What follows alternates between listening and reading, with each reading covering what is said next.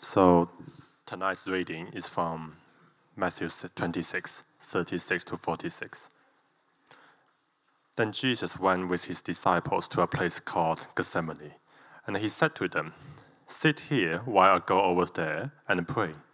He took Peter and the two sons of Zebedee along with him, and he began to be sorrowful and troubled. Then he said to them, My soul is overwhelmed with sorrow to the point of death. Stay here and keep watch with me. Going a little further, he fell with his face to the ground and prayed, My Father, if it is possible, may this cup be taken from me. Yet not as I will, as, but as you will. Then he returned to his disciples and found them sleeping. Couldn't you men keep watch with me for one hour? He asked Peter. Watch and pray so that you will not fall into temptation. The spirit is willing, but the flesh is weak. He went away a second time and prayed, My Father, if it is not possible for this cup to be taken away unless I drink it, may your will be done. When he came back, he again found them sleeping, because their eyes were heavy. So he left them and went away once more and prayed the third time, saying the same thing. Then he returned to the disciples and said to them, Are you still sleeping and resting? Look, the hour has come, and the Son of Man is delivered into the hands of sinners. Rise, let us go. Here comes my betrayer. Thanks, Johnny.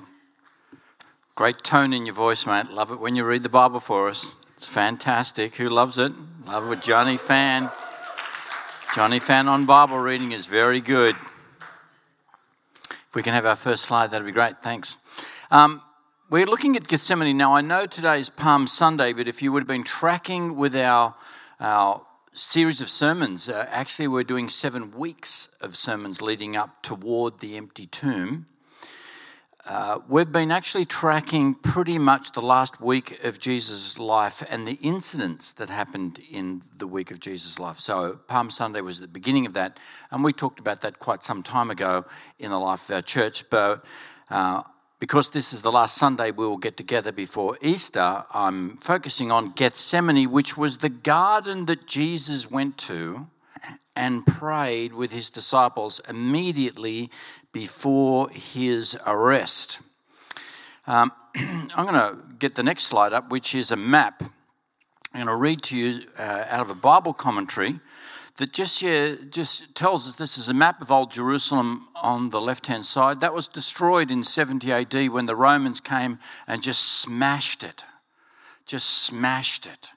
Um, which was a great shame, and the only part of it that's really left of the old the old Jerusalem as it was is there's a wall, and you will often see Jewish people praying at the wall like that and putting prayers in the old stones. There's only just one part of a wall left. The whole of the temple was destroyed.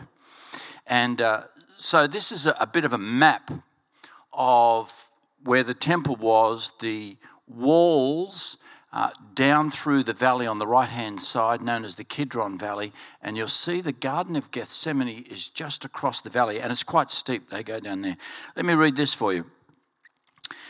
Then Jesus, they just had finished celebrating the Passover. Then Jesus went with his disciples to a place called Gethsemane and said to them, Sit here while I go over there. Out of the eastern gate, if you look at the map, out of the eastern gate, located north of the temple, Jesus and his disciples proceed along the road that crosses the brook Kedron. They continue to a point near the place where this road divides into three branches, each leading to the Mount of Olives. Somewhere near this fork, was a grove called Gethsemane. In all, probably, eh, in all probability, that means olive press. It must have been a secluded spot, fenced perhaps, and containing some olive trees, and perhaps a grotto that in autumn of the year was used as a olive press. Was did Jesus know the owner of the Gethsemane, the olive grove? We don't really know. Possibly so. Uh, for he was often there with his disciples, went to a quiet place to be with them regularly, to teach, to rest, to eat, and to pray. So that was their special sacred spot. It's very interesting that Judas Iscariot, one of the twelve, knew that, of course, and in John chapter 18, verses 1 and 2, when they had finished praying, Jesus left with his disciples, crossed the Kidron Valley. This is John's version of going to the garden. And on the other side, there was a garden, and he went, and he and his disciples went into it. Now, Judas, who had betrayed him, knew the place because Jesus had often met there with his disciples. So we see this scene where Jesus is praying in the garden. He's accompanied with his disciples. He takes just a few of his close disciples a little bit further and he goes off to pray. Here he is in this secluded spot, but he's ambushed. Judas knows where Jesus is. He knows that in all probability, 100% likelihood, he's going to be in the Garden of Gethsemane because that's where he goes to retreat and to pray. And so we see this ambush coming at night because they didn't want to try to arrest Jesus. It's interesting that the scripture talks that Judas looked for an opportune time to betray Jesus. He looked for an opportunity where the crowd wouldn't be around. If they arrested Jesus in broad daylight, there may have been a riot. There may have been incredible hostilities. So Jesus knows that it's coming to a climax, and that's why he confronted Judas at the Last Supper, sent him on his way to do what he had to do, to go and do it quickly. It's interesting that here in this olive press, what the word Gethsemane we think means, in this Gethsemane, Jesus died to himself.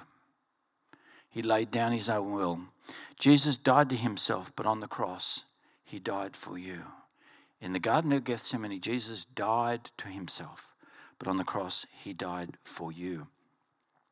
And of course, Jesus knew that he had a mission. Very clearly, uh, he knew what God wanted him to do. And in the Garden of Gethsemane, Jesus signed off on the mission. Now, you might think, was Jesus really know what was going to happen to him? Did he was just going along and this, this crazy set of events that spiraled out of control. He's arrested, he's taken, he's tried in this ridiculous court, this sham, this ridiculous injustice of the 70 leaders of the Jerusalem council. He's taken to Pontius Pilate, who was the, the governor. He's then taken to King Herod, who's uh, like a, a regional king in Galilee, and he ends up being crucified. This whole outrageous set of events. Did he know what was going to happen? Well, Mark chapter 10 tells us he knew exactly what his mission would be. Listen to how clearly Jesus articulates to his disciples before before it all unfolds, Jesus knew the mission that God had laid out before him. We are going to Jerusalem, he said. And the Son of Man, which is a title he gave to himself, read about that in Daniel chapter 7. The Son of Man will be delivered over to the chief priests and the teachers of the law. They will condemn him to death, hand him over to the Gentiles who will mock him, spit on him, flog him, and kill him, and three days later he will rise.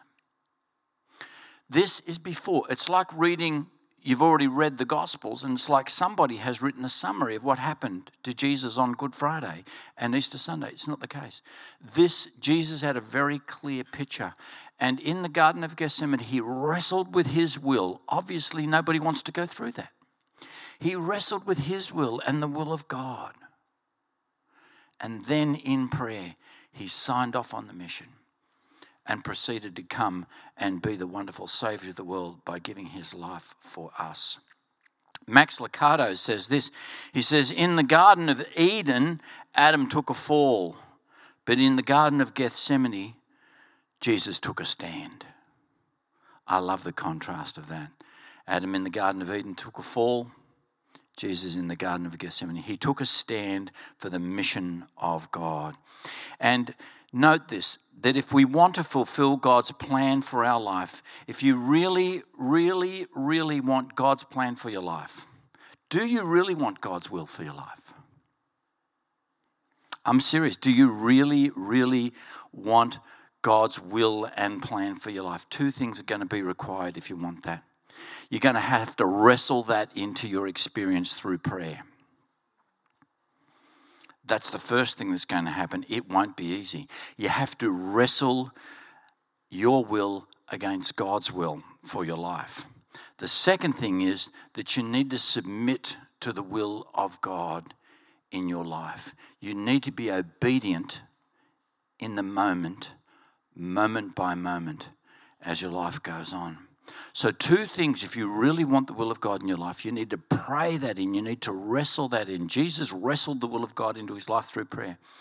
And he uh, submitted to the will of God in his life if we truly want that. He, um, he said this. Let's have our next slide, please. He said in prayer to God, Not as I will, but as you will. May your will be done. When was the last time you were in a prayer meeting and you said, Oh, God, I want to pray to you, but I don't want my will to be done? You know, I'm, I'm, you know, don't do what I want. Don't do what, you know, it's not what I want that really matters. When I go to a prayer meeting, I'm all about telling God what I want. I'm all about telling God all the reasons why I want what I want and trying to justify them. When was the last time you prayed? Actually, I don't want to do what I want to do. I'm prepared to take my will and, and subject it to the will of God. Are we prepared to pray prayers that puts our will subject to the will of God. Because unless we pray our prayers and have a submission to God in every single area of our life, unless we submit and yield ourselves to God, we will not find the will of God for our lives and we will miss the plan of God for our life. If we truly want the will of God in our life, two things are necessary. We've got to pray and wrestle that into our experience, and we have to submit to that particular thing. And it's sometimes very difficult. Look at uh, in Jesus' experience, and I'm reading from Matthew 26, if you want to flick that open on your phone. Matthew 26, verse 38. This is Jesus as he, as he wrestles. This is not easy stuff. Then he said to them, My soul is overwhelmed with sorrow to the point of death. This is Jesus. That's not a person without faith. It's not a person with, with, with, with struggles with mental health in, an, in, a, in a powerful way. Here he is, Jesus, the Son of God, wrestling. Stay here and keep watch. Other, other versions of the Bible there, the message says, The sorrow is crushing my life out. The Passion Translation says, My heart is overwhelmed and crushed with grief. It feels as though I'm dying. That's how Jesus feels when he goes into the garden. That is the depth of despair. Luke talks about him sweating drops of blood. The pressure is so great, breaks the capillaries in his face. It is in the crucible of the difficulties of life where submission to God is incredibly critical because it'll make you or break you. It is when you are in the hardest times in your life where it's very difficult, where life is powerfully overwhelming you, where your spirit, and just think, give me a break, God. It's those times when you say, I actually submit to your will, God. I lay it down, even though I'm in incredibly overwhelming sorrow and pain and emotional distress. I will pray, I will find and do the will of God. Look at this wonderful process we see in our next slide about how this works out. You see, Jesus is in incredible anguish. We've just talked about that. And even the Son of God feels like that. It's okay as a human being to be crushed. It's okay to a human being to be just like life is being squeezed out of you. That's not godlessness. That's life. Life is sometimes crushing, difficult, painful. It's the human experience. It was Jesus' human experience. So, being in that state is not a matter of being not a good Christian, it's just life. At times, life sucks. Everybody said, Amen. So you didn't dare to, did you? Might go on the tape. Pain. So Jesus goes in there, he prays. How many times does Jesus pray in, in the story? Did you pay attention? How many times did he, he pray? Three times. He prayed the prayer, then he went and repeated the prayer, and then he went and repeated the prayer again. Why did he do that? How come Jesus just didn't? Jesus, the Son of God, why did he just pray once and go, yep, uh, we're good to go? Why? Because I'm telling you this sometimes wrestling with the will of God is a process. And it's a difficult process. And it's a hard process. And sometimes in life where there's things that are really troubling you, you need to pray about them and you need to pray about them and you need to pray about them. Even Jesus needed to pray repetitively about these things in his life in order to bring them under the submission of God. He prayed and then he prayed and then he prayed. He asked for the support of others and didn't get it. That happens in life. Yeah. Thank you for that. But he prayed and he wrestled, and it took a process of pouring the same prayer out. I don't, not my will, but yours, this cup, this cup of, of anguish and, and suffering, this cup of suffering. If I have to drink this cup of suffering dry, I don't want to do it, but it's not my will, it's your will that needs to be done. Sometimes, life, you need to drink the cup of suffering. Sometimes that's God's will for your life. But Jesus brings it to God in prayer. He doesn't run away from God. He brings the anguish of God to prayer. He doesn't hide from God. He doesn't go on a disobedient rant. He prays when he's in pain. What do you do? He prays. Asked for the support of others and didn't get it, but he still prayed. And then you find he finds this tremendous sense of peace and poise and power to obey. He rises up from this situation. Let us go. Here comes my betrayer. And then he has this encounter with people. One of the people in the mob that came to arrest Jesus was the high priest's servant. His name was Malchus. Luke's gospel records what happened. Uh, Peter, who was impetuous and probably very alpha in his personality, he grabs a sword and he swings it at Malchus, who, who ducks, and Malchus's ear gets cut off. And in the midst of him being arrested, Jesus picks up the ear of Malchus and he puts it back on his head and he heals him. Jesus has got complete control. Judas comes up has arranged with the gang the one I kiss is the one arrest him. So he comes up. Jesus knows what's happening. Jesus knows that, of course, there's a whole horde of people pouring up the hill into the Garden of Gethsemane. He knows what's happening. He's going to be arrested. This is the beginning of the spiral towards the cross. And so um, Judas comes up. The one I kiss is the one, arrest him. So, going at once to Jesus, Judas said, Greetings, Rabbi, and he kissed him. And Jesus replied, Do what you came for, friend. What poise. If Judas came up to betray me in that situation, I would have dropped one in his guts. I thought I'm going to be arrested, but I'm going to take him down with one. I'm going to, I'm going to hit him in the guts and then knee him in the head, yes, I'm going to be arrested. But I'm going to get a few good ones in. How many people are in the Larry Galbraith camp of retaliation? I'm going to punch him right in the guts really hard, and I'm going to break his nose with an upper knee, and it's going to be all over like that. Because how dare you, my friend, do this? I'm just going to, I'm going to be arrested, I'm going to be overwhelmed, but I'm going to get you a few good shots on the way down. Jesus is not like me. Thank God.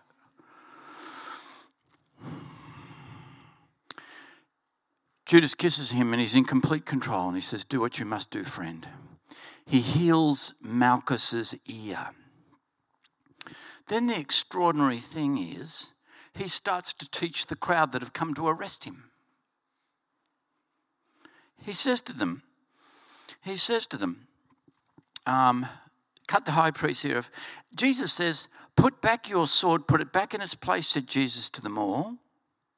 For all who draw the sword will die by the sword. For all who draw the sword will die by the sword. That is advice that every single powerful leader in every single nation has seemed to have failed to understand. The absolute downward spiral if I hurt you, you'll hurt me. Why do we have all this catastrophe and danger and war? Because you're going to bomb me and I'm going to bomb you back, and I'm going to bomb you and you're going to bomb you back. Palestine is still in the throes of not understanding the teaching of Jesus, where he gave this very teaching. And the Palestinians and the Jewish nation are still pounding the daylights out of each other because they haven't understood the Master's words put away your sword.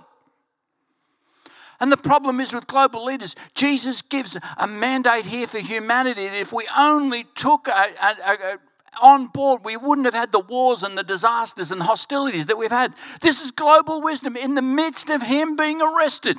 He's healing people. He's giving global wisdom that would have changed the course of history if people and leaders would only take it on board. This is Jesus. He's gone from pain to prayer to peace to pause, and he's now got power to obey. This is what prayer can do. It can transform us from that anxiety. Then, can you believe it? He rebukes the crowd. Now, do you not think that I can call on, on, on my Father? I'll go at verse 55. In that hour, Jesus said to the crowd, Am I leading a rebellion that you have come out with swords and clubs to catch me? Every day I sat in the temple courts teaching, and you did not arrest me. But this has all taken place that the writings of the prophets might be fulfilled. Jesus knew his mission and he just signed off on it with prayer. Then all the disciples, disciples deserted him. And so there he is, healing, healing the high priest who was going to condemn him to death. His servant's here. He's telling Peter to put away sword. He's giving global mandates to everybody. And even though he is seemingly powerless because he's being arrested, he rebukes the crowd, the mob that had stormed up the hill to arrest him, puts them in their place. Somebody once said that they've came, they came with torches to arrest the light of the world. They came with clubs and swords to seize the Prince of Peace. so, prayer is central to fulfilling and finding God's plan for your life. It is absolutely prayer and submission to the will of God. In your hour of need, pray. In your hour of suffering, if suffering seems to be the pathway that's going to be lining up for you, pray. If you've got friends that let you down, and they let you down again, and they let you down again, pray. If you've got friends and family that have betrayed you, pray. If you've got others that want to seem to harm you, even though you feel innocent, pray. And we recognize that that is difficult because Jesus said to them as he came back and reminded his disciples that they were to pray and and he was to go over there and pray and they were to kind of support him. He came back to them and said, The spirit is willing, but the flesh is weak. How many people can relate to that? Kind of in our heart of hearts, we want to do the right thing. In our heart of hearts, we want to be prayerful and obedient. But the reality is that our flesh, at so many levels, wars against us. And here again, here again, this is a statement that helps us understand our humanity for all time. We resonate with that statement. Yet again, in this context, another pithy statement that summarizes human nature. Yes, that's me, Jesus. In my heart, I want to serve you. In my heart, I want to worship you. In my heart, I want to do this. In my heart, I want to do that. But when I go to do it, it just stuffs up. I just fail. Somehow it seems like my flesh is very weak. And in the end, then all the disciples deserted him and fled. Because in the end, obedience, you need to go the road of obedience alone. If others go with you, that's good, but it's not necessary. And so alone we find that Jesus stood before the Sanhedrin. The Sanhedrin, when you read about it, is the council of 70 Jewish elders that ruled over the Jewish nation, the 70 leaders. He stood alone before the, so, the Sanhedrin that night on an outrageous, ridiculous, trumped up charges, and injustice was handed out to him. He alone stood before Pontius Pilate, the Roman appointed governor, and King Herod of Galilee. But he had his poise and he had his peace. He alone was flogged and mocked and punched and spat on and had a crown of thorns jammed on his head and a purple robe draped over him, like mocking him as if some sort of a king. He was alone in that space, but he was obedient. He was submitted to the will of God.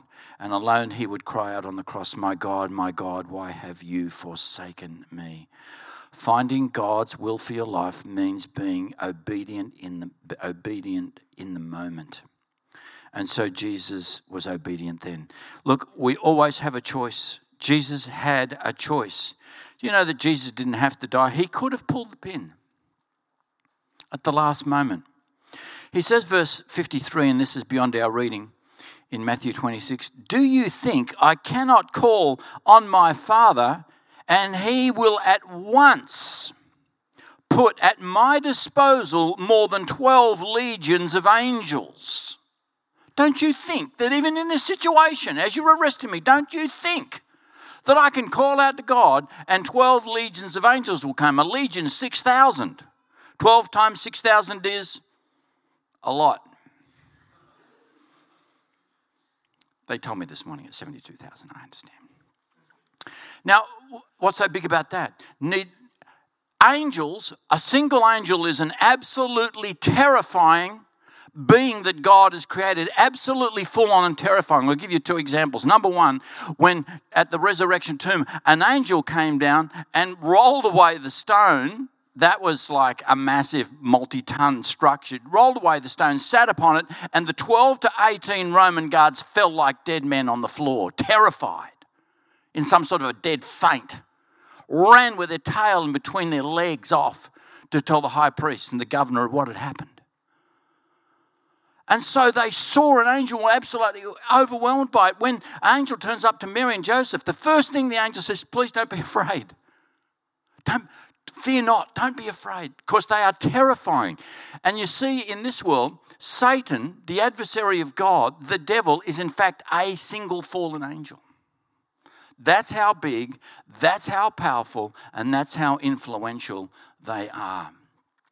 And so Jesus says, I can get 72,000 72, of these suckers straight out of heaven, and he would absolutely wipe the Roman Empire out wipe out the Roman Empire because Jesus talks about the end of time where he will send out his angels across humanity and gather humanity before God for judgment. They can do that. An angel of death swept across Egypt. Every firstborn died as the 10th plague in the Exodus. An angel of death took out every firstborn thing man, woman, and beast so they're terrifying. Jesus says, I can do that. Jesus had a choice. He chose the will of God. He could have chosen the exit plan and saved himself. He chose to submit to the will of God because the will of God was going to save humanity and he chose the higher cause. We always have a choice. You have a choice, and I have a choice, moment by moment, to obey God. We do or we don't. It comes down to praying, Not my will, Lord, but yours be done. Not my will, but yours be done. I'm going to pray a prayer in a minute, and I'm going to ask you to think about and give some categories. And if you think that this is you, at the end of when I give this short list, I'm going to ask you to stand and pray. Because I'm going to, I want to pray for those of us who are really struggling with the will of God in our life, who have got circumstances that we're, we're trying to bring to God. And I just want to pray a prayer that God would help us in this. And so, in this prayer ministry, which will only take a minute or two before the band comes up, um, I, you know, I want you to consider standing up and receiving a prayer where you're standing. Uh, are you facing a season of suffering? Does the pathway ahead for your life look, look difficult? Are you feeling let down or betrayed even by others? Are you faced with a choice? That requires wrestling and obedience in the moment? Are you, in fact, just wrestling with the will of God for your life? Is your will in tussle with God's will? Uh, will? In your life, do you feel sorrow and crushed? Do you feel like life has just crushed the life and the spirit out of you? Are you realizing that you need to go the path of obedience and you may even need to go that path of obedience alone? Do you need that sense of peace and poise and power to obey God in your life? If that's you, just stand up now and I'm going to pray and we're going to conclude our message that way. If that's you, just stand up and I'll pray for you.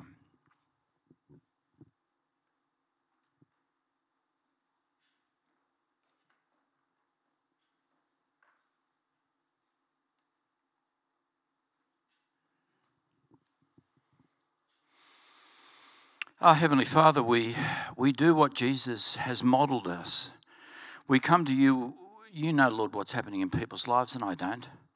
You know the state of their hearts, and I don't. You know the state of their anxieties, and I don't. But Lord, you do.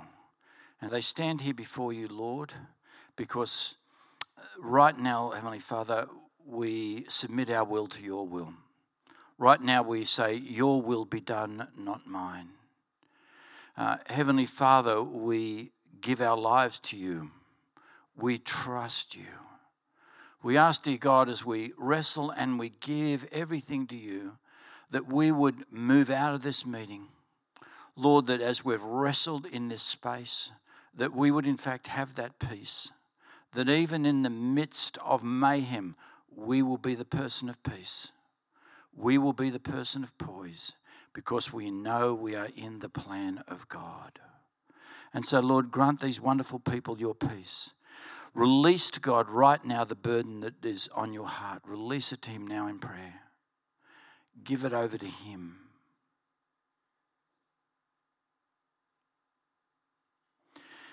If you're wrestling, say in your heart now to God, Your will, Lord, I want Your will be done.